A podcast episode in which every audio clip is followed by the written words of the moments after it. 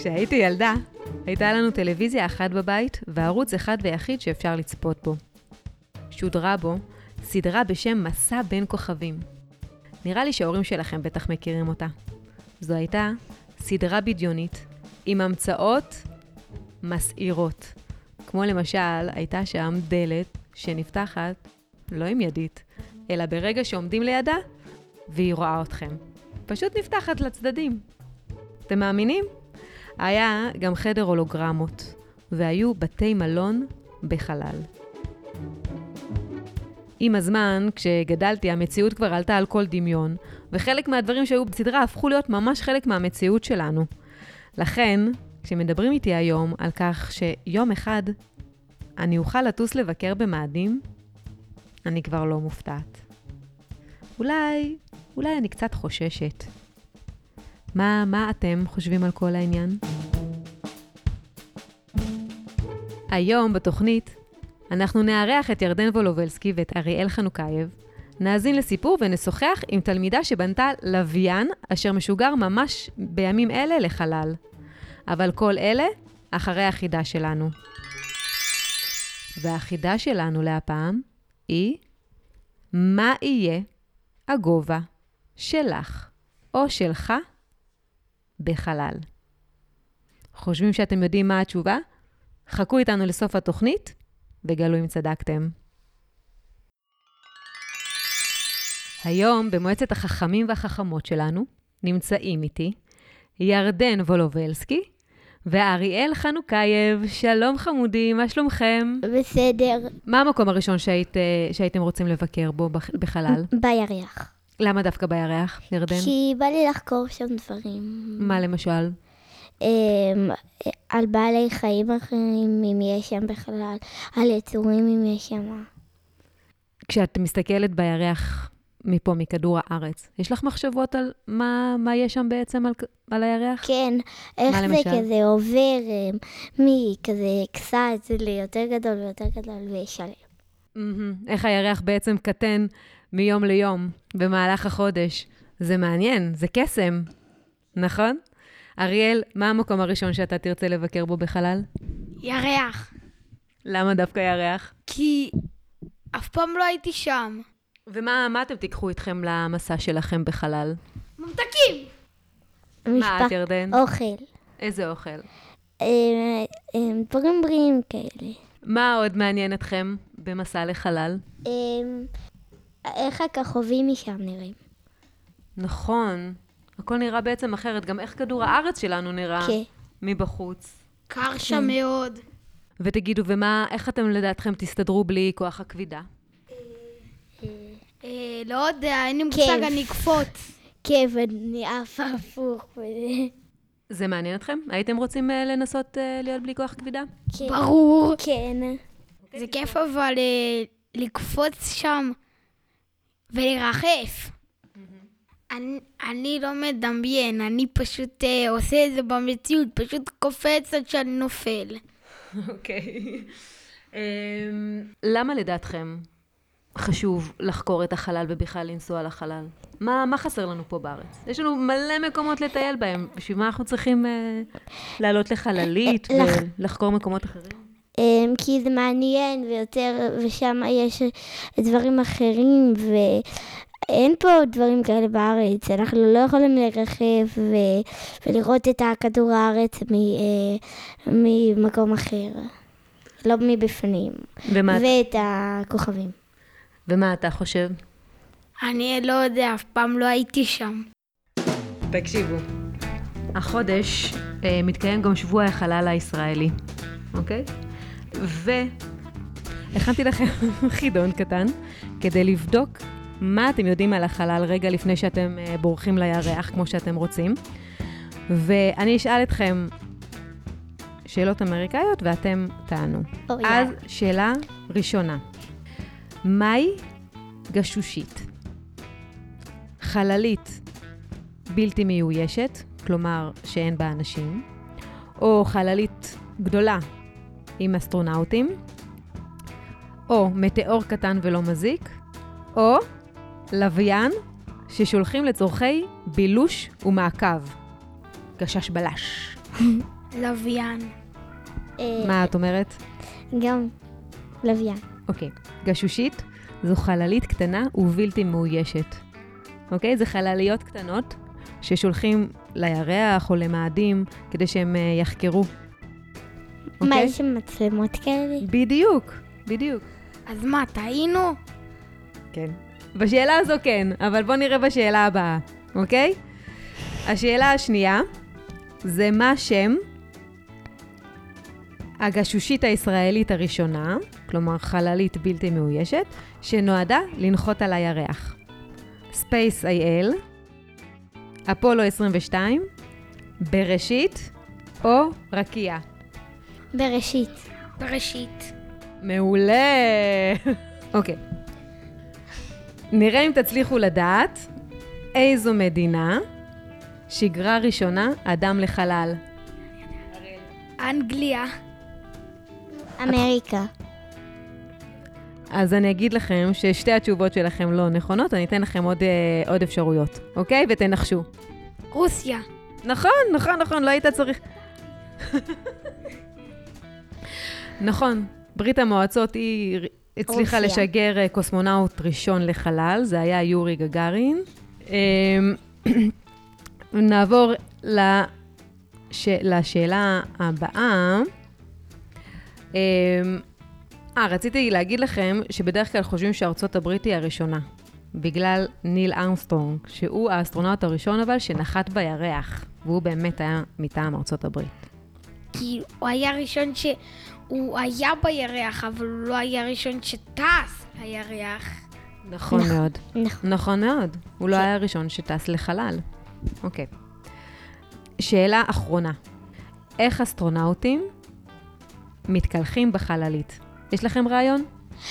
שפרים עליהם מים? אני אתן לכם כן. כמה תשובות אפשריות. אחד, במקלחת סגורה היטב כדי שהמים לא ישפריצו בחללית, אוקיי? שתיים, עם אה, מגבת או מגבונים לחים. שלוש, במכונת שטיפה מיוחדת לאסטרונאוטים. או ארבע, יש להם בתוך החליפת אסטרונאוטים מים ששוטפים אותם, ועושים להם מקלחת בתוך, ה... בתוך החליפה. מה אתם אומרים? שתיים. זה הכי לא הגיוני. מה זה היה עם שתיים ה- עם מגבת או מגבונים לחים? אה, אני אומר ארבע. ואת אומרת שתיים.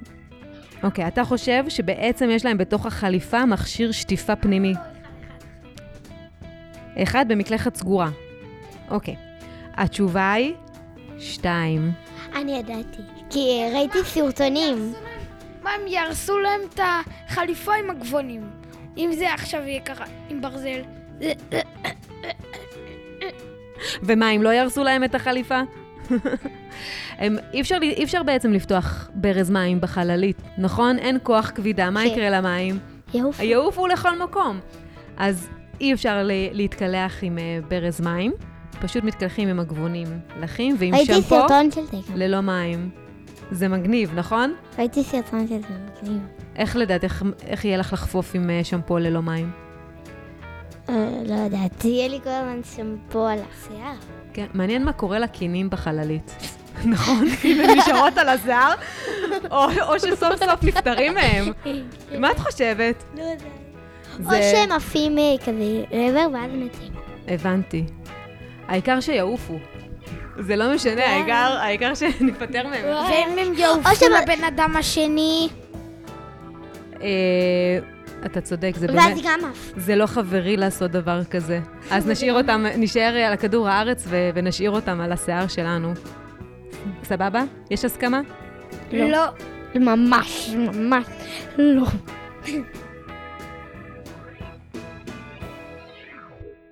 סיימנו את החידון שלנו, אני חושבת שהפגנתם אה, ידע חללי אה, רב. אה, הייתי, הייתי מציעה לנאסא לשקול לזכור את שירותיכם. אני רוצה לשאול אתכם שאלה אחת, רגע לפני שאנחנו נפרדים. אם תטוסי לחלל, למה לדעתכם הכי תתגעגעו בארץ? למש- או על כדור הארץ בכלל? אין לי מושג. למשפחה, המשפחה שלא יהיה כוח כבידה. והמסכים. טוב, אמ, אנחנו נעשה עכשיו הפסקה ונאזין אה, יחד לסיפור שלנו. הפסקה אחרונה. קצרצרה, כבר חוזרים.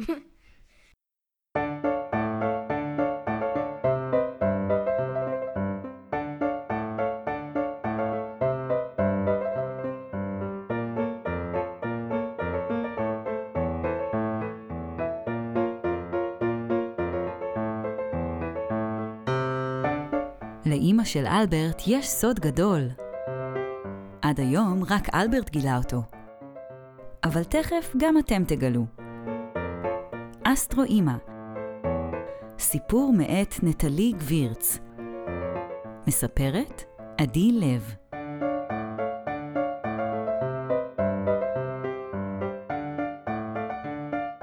אלברט לא היה קוף. מה פתאום? הוא היה לגמרי ילד. בלי זנב או פרווה, עם נמשים של ילדים, ידיים ורגליים של ילדים, מחשבות של ילדים וחלומות של ילדים. לא רק לאלברט היו חלומות, גם לאימא שלו. היא חלמה שאלברט יגיע רחוק. כמה רחוק? לפחות עד הכוכבים. בגלל זה היא קראה לו על שם הקוף הראשון בחלל. אני יודעת מה אתם חושבים. מי קורא לילד שלו על שם קוף? אבל למה לא בעצם? בספארי ברמת גן אפשר לפגוש קופים בשם מושון וטוביה, אז למה שלא יהיו ילדים בשם אלברט?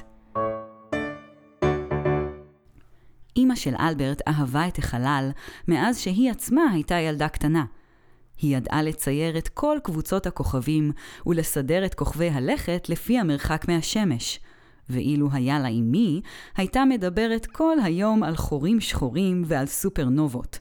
הייתה רק בעיה אחת, אבא של אלברט, שממש לא התעניין בחלל. הוא כן התעניין באימא של אלברט, שלח לה נשיקות דביקות מעבר לשולחן ארוחת הערב, ועמד על הכיסא שלו כדי לשיר לה שירי אהבה.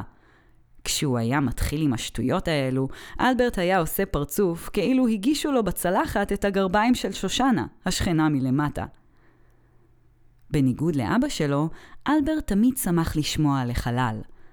כשאימא שלו דיברה, אלברט היה עוצם את העיניים, והראש שלו מיד התמלא בכוכבים. הוא היה נהפך לאסטרונאוט קטן קטן, ושט שם בפנים, בחלל השחור, מדלג מכוכב לכוכב. אמא שלו הייתה מספרת לו על האסטרונאוטים שמרחפים עכשיו בתחנת החלל. הם נמצאים בין הכוכבים, היא הייתה אומרת, ומסתכלים על כדור הארץ. אלברט חשב שאם הוא בבית והכוכבים ממלאים לו את הראש, אז בטח כשהאסטרונאוטים עוצמים את העיניים ובחוץ יש כוכבים, הבפנוכו של הראש שלהם מיד מתמלא בבית ובכל האנשים שהם אוהבים. כשאימא של אלברט ראתה בעיתון שנפתחת תערוכת חלל חדשה, היא מיד קנתה שלושה כרטיסים. אבא של אלברט היה כמובן מעדיף להישאר בבית. הוא אמר, אתם תלכו, אני רק אפריע לכם. אבל אימא התעקשה שהוא יבוא. היא התעוררה ביום הגדול הרבה לפני כולם, כדי לטגן ערימות של פנקייקים ולזמר את חללית של להקת גזוז בזיופים נוראיים. אלברט קם, מי יכול לישון ברעש כזה, וגרר אחריו את השמיכה שלו לתוך המיטה של ההורים. הצד של אמא שלו היה קריר, אז הוא נצמד לגב של אבא שלו, שעלה וירד בנחירות חמות. אלברט חשד שהוא יודע בדיוק למה אמא שלו כל כך מתרגשת מתערוכת החלל הזאת, אבל הוא היה היחידי שידע, וזה היה הסוד הכי גדול שלו. ועכשיו, אולי כדאי שתתקרבו. כי אני עומדת לגלות לכם את הסוד של אלברט. אני אגלה אפילו שזה לא הסוד שלי, ואפילו שאלברט לא מכיר אתכם, ואם הוא לא סיפר לאבא שלו, כנראה גם לכם הוא לא היה מספר. אבל אני סומכת עליכם. אז ככה, אלברט היה כמעט בטוח לגמרי שאימא שלו היא לא באמת סוכנת ביטוח בלוי תלמור ביטוחים בעם, כמו שכולם חשבו. אימא שלו היא בעצם אסטרונאוטית, חלק מתוכנית אסטרונאוטים סודית שיוצאת למשימות חשובות בחלל. אבא של אלברט לא חשד בכלום. הוא לא חשד כשהיא נסעה לכל מיני כנסים, ולא כשהיא שיגרה לתוך הטלפון מילים כמו איזון אקטוארי, או משפטים כמו המדד עולה, חייבים לבדוק את ההגנות שימנעו בעתיד התרסקות. אפילו בפעם ההיא, כשהדר, השותפה שלה, כעסה שאימא שכחה להשקות את העציצים במשרד וקראה לה אסטרונאוטית מול כל המשפחה, אבא פשוט האמין לאימא שהיא סוכנת ביטוח וישן כמו תינוק. תינוק שנוחר כמו מסור. אבל אלברט ידע שכשאימא עוזבת לכמה ימים לעוד אחד מהכנסים שלה, ולא יכולה לספר לו לפני השינה על ההבדל בין מטאורית למטאור, או על כמה חם בכוכב נוגה, חום שיכול להתיך עופרת, היא בעצם יוצאת למשימת חלל. כשאימא לא הייתה, רגע לפני שנרדם, היה אלברט מסיט את הווילון, מביט בירח ומנופף לה בברכת לילה טוב. אלברט חיפש בסל הכביסה, בארונות, אפילו מתחת לכיסא הנהג באוטו, אבל לא מצא את חליפת החלל של אמא בשום מקום. טוב, היא בטח משאירה אותה בחללית, הוא חשב לעצמו. עשרות ילדים והורים הגיעו לראות את תערוכת החלל, והעיניים של כולם התרוצצו בין המוצגים. היו שם חלקי חלליות אמיתיות, חתיכה מאסטרואיד, גשושית, בדיוק כמו ההיא ששלחו למאדים, וחליפות חלל של קוסמונאוטים ושל אסטרונאוטים. אבל אלברט הסתכל רק על דבר אחד, על אימא שלו ועל העיניים שלה, שנדלקו כמו להבות לקראת שיגור. אלברט היה כל כך מרוכז באימא שלו, שהוא בכלל לא שם לב כשמתוך הקהל פרצה אישה עם שיער כתום ומטולטל, כמו מטאור בוער שמגיע משום מקום. היי, hey, אני מכירה את האסטרונאוטית הזאת, היא צעקה. זאת הייתה הדר מהמשרד של אימא שלו, והיא לא הייתה לבד. תראי את מי עוד פגשתי פה!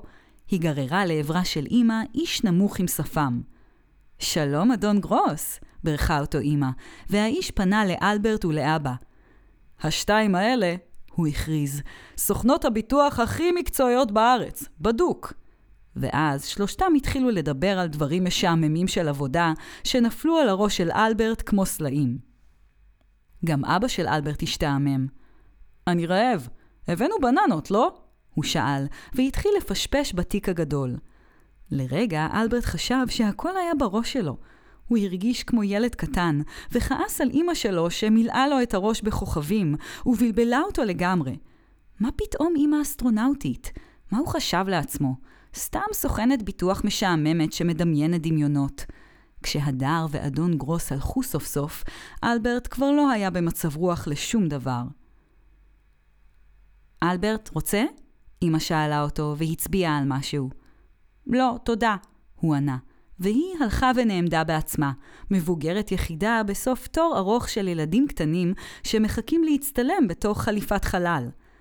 אמא נתנה לאלברט את הטלפון שלה כדי שיצלם אותה. כשהגיע תורה, עובד המוזיאון אמר, גברת, זאת פעילות לילדים, אני לא בטוח שהחליפה מספיק גדולה. אבל אמא התעקשה והתלבשה, והחליפה הייתה בדיוק בגודל שלה. ממש סינדרלה, התפעל המדריך, ועזר לה לחבוש את הקסדה. אמא חייכה חיוך רחב מאחורי חלון הפלסטיק השקוף. היא פרסה ידיים לצדדים, והעבירה משקל מרגל לרגל, כאילו היא פוסעת על הירח. היא נראתה בדיוק כמו שאלברט תמיד דמיין אותה לפני השינה. גם הילדים האחרים שהיו בתור וההורים שלהם התלהבו. תעשי הליכת ירח! מישהו קרא. אמא מיד החליקה לאחור את הרגליים על הרצפה בגמישות, וכולם מחאו כפיים. אלברט צילם אותה, את האסטרו אמא שהיא רק שלו, והרגיש כאילו גם הוא תכף מתחיל לרחף באוויר. אבא צעק לאמא, מתאים לך, אולי תחליפי מקצוע, אה? תעזבי את הביטוחים ותהיי אסטרונאוטית? ואז, רגע לפני שהם יצאו מהמוזיאון, אמא התכופפה אל האוזן של אלברט ולחשה לו סוד. גם את הסוד הזה אני אגלה לכם, אפילו שאימא של אלברט התכוונה שרק הוא ישמע אותו. לא אבא, לא אני, לא שאר המבקרים במוזיאון, ובטח שלא אתם. כשאימא הצמידה את השפתיים לאוזן של אלברט, היא לחשה לו, החליפה האמיתית שלי הרבה יותר יפה.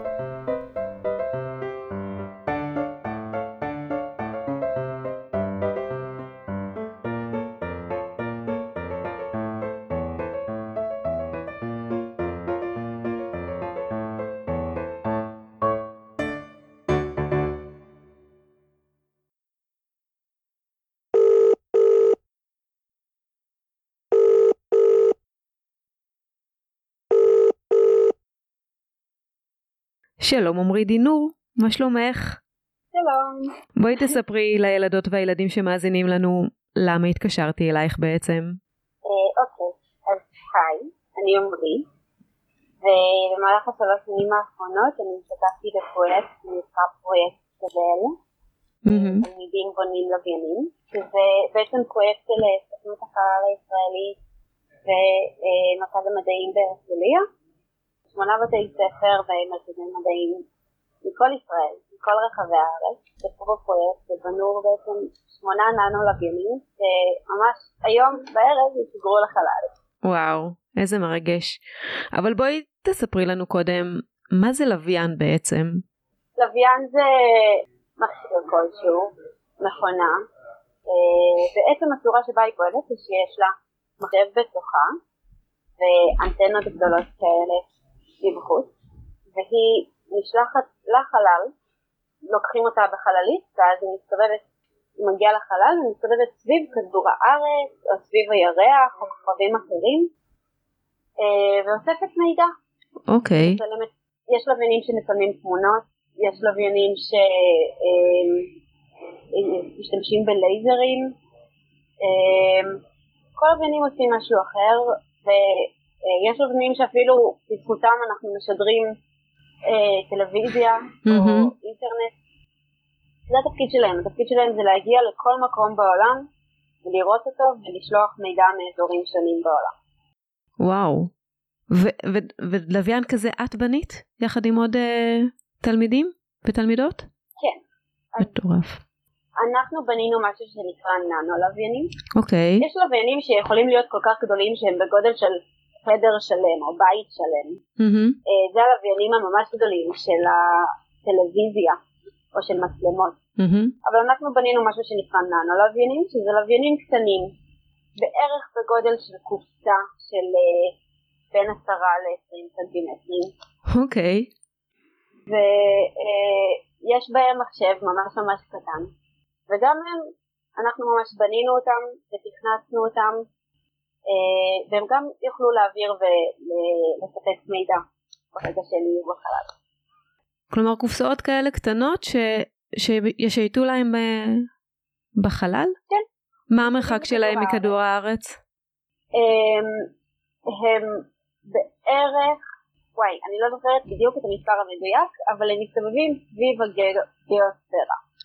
כלומר. הם נמצאים עדיין בתוך האטמוספירה, אבל בשכבות המאוד מאוד קיצוניות שלה. וואו.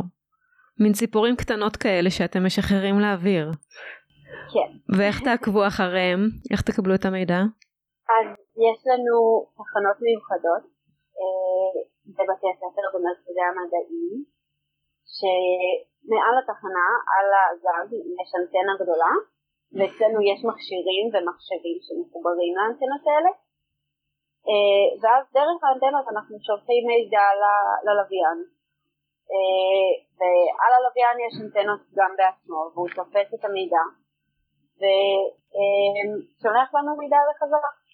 איזה מידע אתם אה, מחפשים? לנו יש לוויינים שהמטרה שלהם היא פסיבית. היא מה? סליחה? פסיבית. זה אומר שהלוויין עצמו לא אוסף מידע, mm-hmm. אלא יש עליו אה, עדשה מיוחדת ש, אה, שהמטרה שלה זה לנווט לייזרים. Okay. אוקיי. בעצם בכדור הארץ, mm-hmm. בישראל, יש אה, תחנות עם לייזרים ששולחים אותם לחלל והמטרה היא שהלוויין שלנו יתפוס את הלייזר הזה ויחזיר אותו חזרה לכדור הארץ והלייזרים האלה משמשים לצורכי מחקר אה, גיאוגרפי, אה, על אה, מהירות התזוזה של כדור הארץ, על מזג האוויר, על אה, המרחק שבו הלוויין עומד ועל האטמוספירה. כמו שמשתמשים בלייזרים כדי למדוד מרחקים מאוד מאוד גדולים גם כאן על, על פני האדמה זה נשמע בעצם. נכון. תגידי עמרי, איך תלמידה, בעצם אם זה שלוש שנים את עובדת על הפרויקט הזה, אז נגיד בגיל 16 התחלת אותו? כן, אני התחלתי בגיל 16 בכיתה ט'. איך, איך הגעת לזה בכלל? בעצם במקרה שלי, אני משער הנגב, משדרות. אה, ובמקרה של הבית ספר שלנו זה היה ממש מגמה בבית ספר. היה לנו מגמת חלל בבית ספר, אוקיי. שבה אה, התקיים הפרויקט עצמו של הבנייה והתכנות והמחקר של הלוויין. ואיזה ידע צריך בשביל אה, לבנות לוויינים כאלה? כשאני הגעתי לא היה לי שום ידע בכלל. אה, חוץ מזה שנורא נורא אהבתי תמיד פיזיקה ומדעים ואת כל הנושא של חלל, אני הגעתי בלי הרבה ידע מקדים. ובעצם בתוכנית עצמה למדנו אסטרופיזיקה ופיזיקה ומכונאות ותכנות באופן אה, נורא בסיסי בהתחלה, ואחר כך אחרי שהתחלקנו לקבוצות, שלכל קבוצה היה משימה אחרת, אה, למדנו יותר לעומק את הנושאים האלה וממש השתמשנו בהם באופן פרקטי כדי לבנות את הלוויין עצמו. ואיך היית מסכמת את כל החוויה הזאת של הפרויקט? אה, זה היה באמת, זה החוויה הכי כאילו משמעותית שאי פעם עברתי, והקבוצת חברים שלי מהפרויקט, אה, אנחנו 15 אה, תלמידים משער הנגב, עבדנו ביחד עם החברים הכי קרובים שלי אה, לאורך כל, כל התקופה של התיכון, וגם עכשיו אחרי שאני סיימתי בית ספר, אני, הם נורא נורא חשובים לי. ומבחינת לימודים וכמות הידע שרכשתי גם מבחינת מדעים ופיזיקה ו... ותכנות אבל גם מבחינת uh, עבודת צוות וניהול וניהול uh, משימה ועבודה מקצועית וזה מדהים, זה היה חוויה נורא נורא משמעותית בשבילי. היום אתם הולכים uh, לשגר את הלוויינים, אז uh, בטח את כן. מרגישה הצלחה מאוד גדולה מבחינתך. היו גם אכזבות. לאורך הפרויקט? אמ, נגיף הקורונה וכל התקופה האחרונה של הסגרים הייתה נורא אה, משמעותית על זה. בעצם הלוויינים מוכנים כבר משנה שעברה, אוקיי. והיו אמורים להיות משודרים כבר ב-2021, מהמם. אבל אה, היו הרבה מאוד עיכובים ואילוצים. אני קיוויתי בכלל להיות, הלוויין עצמו כרגע נמצא על חללית ב- באתר של נאסא, באתר של נאסא בארצות הברית, אה, של ספייסט. כבוד. אבל אה, כן, ואנחנו נורא קיווינו להיות שם בעצמנו ו- ולראות חלק, מהמם. להיות חלק מזה, אבל בגלל הקורונה הטיסה לא, מתאש... לא מתאפשרת ואנחנו בעצם נצפה בחללית אה, טסה מכאן, מישראל, אבל, אבל יש לזה גם יתרונות, כי זה אומר שאני יכולה להיות בתחנת, אה, בתחנת קרקע שלנו, מהמם. אה, עם כל המכונות והמכשירים שלי ולקלוט את הקליטה הראשונה של הלוויין מהרגע שהוא בחלל ומהרגע שהוא מתחיל לפעול. אה, זה בטח מאוד מאוד מרגש. אה, לראות, כן, אנחנו, אנחנו כולנו נורא נורא נורא מתרגשים. נהדר. גם נורא מתרגשים לראות אחד את השני. נכון. אנחנו סיימנו את הפרויקט שנה שעברה וכל חברי הקבוצה או התגייסו או הלכו לשירות לאומי עכשיו אה, או לשנות שירות. זו הזדמנות מדהימה לראות, לראות את החברים הכי כבר. אז אני מאחלת לך אה, שתהני ו... והצלחה גדולה עם הלוויין, וגם אה, בהמשך העשייה שלך. ותודה ש... ששיתפת אותנו, תודה, להתראות עמרי.